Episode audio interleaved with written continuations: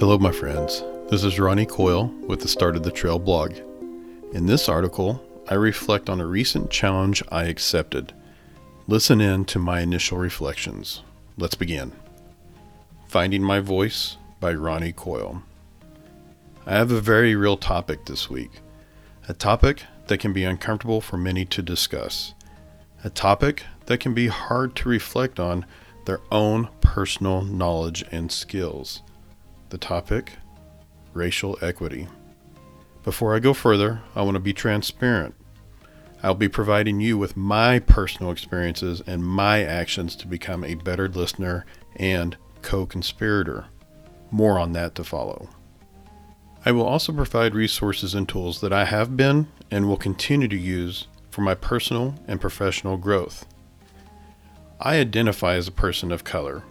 I check that box that is labeled American Indian Alaska Native. If the box existed, I would instead check Muskogee Creek citizen. To help me recollect and reflect for my post this week, I just finished a 21 day racial equity habit building challenge.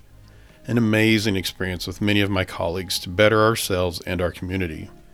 We read about, watched videos on, and discussed many topics such as, and not limited to, stereotyping, blind spot bias, racism, race equity, structural discrimination, whiteness, racial division, intersectionality, equality and equity, non racist and anti racist, ally and co conspirator, detours, colorblind and color brave. It's a lot. I learned many things. I have many questions. What I do know is what I have learned to this point and what I will work on right away. The challenge was part of a 30 day course of self guided daily activities that challenged us to reflect on our awareness about race, communication skills about race, and conflict management around issues of race. We also had three virtual meetings to share insights and create dialogue with our peers in a safe space. With engagement guidelines established by Kathy Obear, we had open and respectful conversations.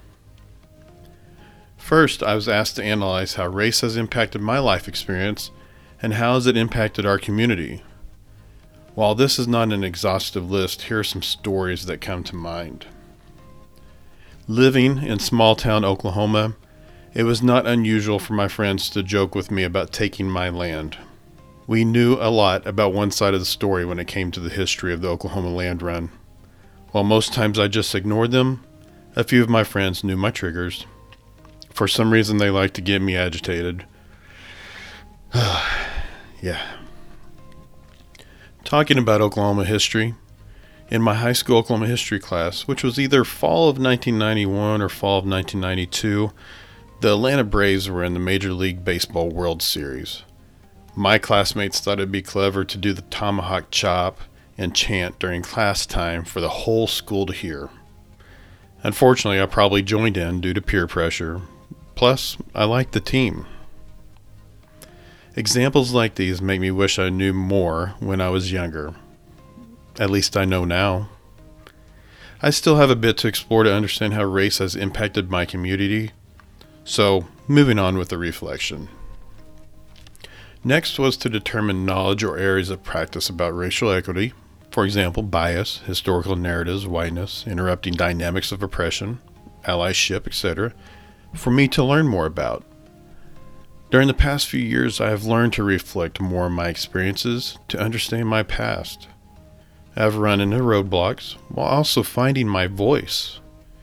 Personally, I want to use my stories to teach and help others with racial equity. I believe learning more about being a co conspirator is my path.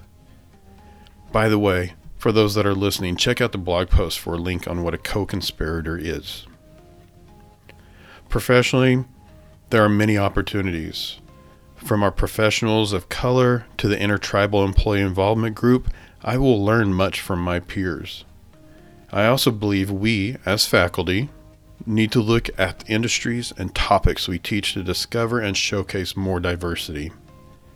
Ethics and diversity is more than just a chapter or a section of a chapter. It needs to be a foundation for all we teach.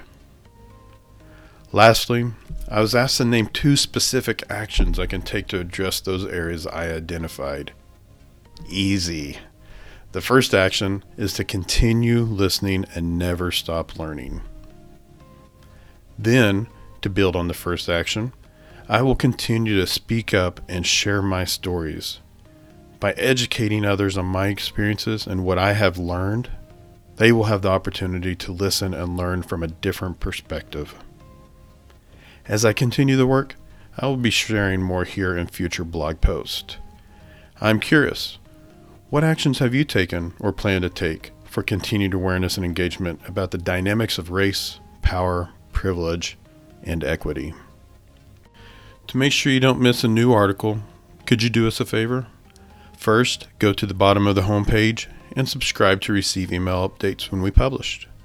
Next, follow the Start of the Trail on Facebook, as well as Jessica, Molly, and me on Instagram. Links are at the top of the blog page. Also, consider leaving comments on the blog post. We'd love to hear what you think and if you have any questions. Thank you for listening in. Be sure to check out the article for any photos and links we shared to continue this journey with us. Until next time, take care and be safe. This is Ronnie Coyle. The Start of the Trail blog is sponsored by Genuine Lynn. From upcycling to custom pieces, find home decor, apparel, accessories, and more by Genuine Lynn on Facebook and at genuinelynn.com.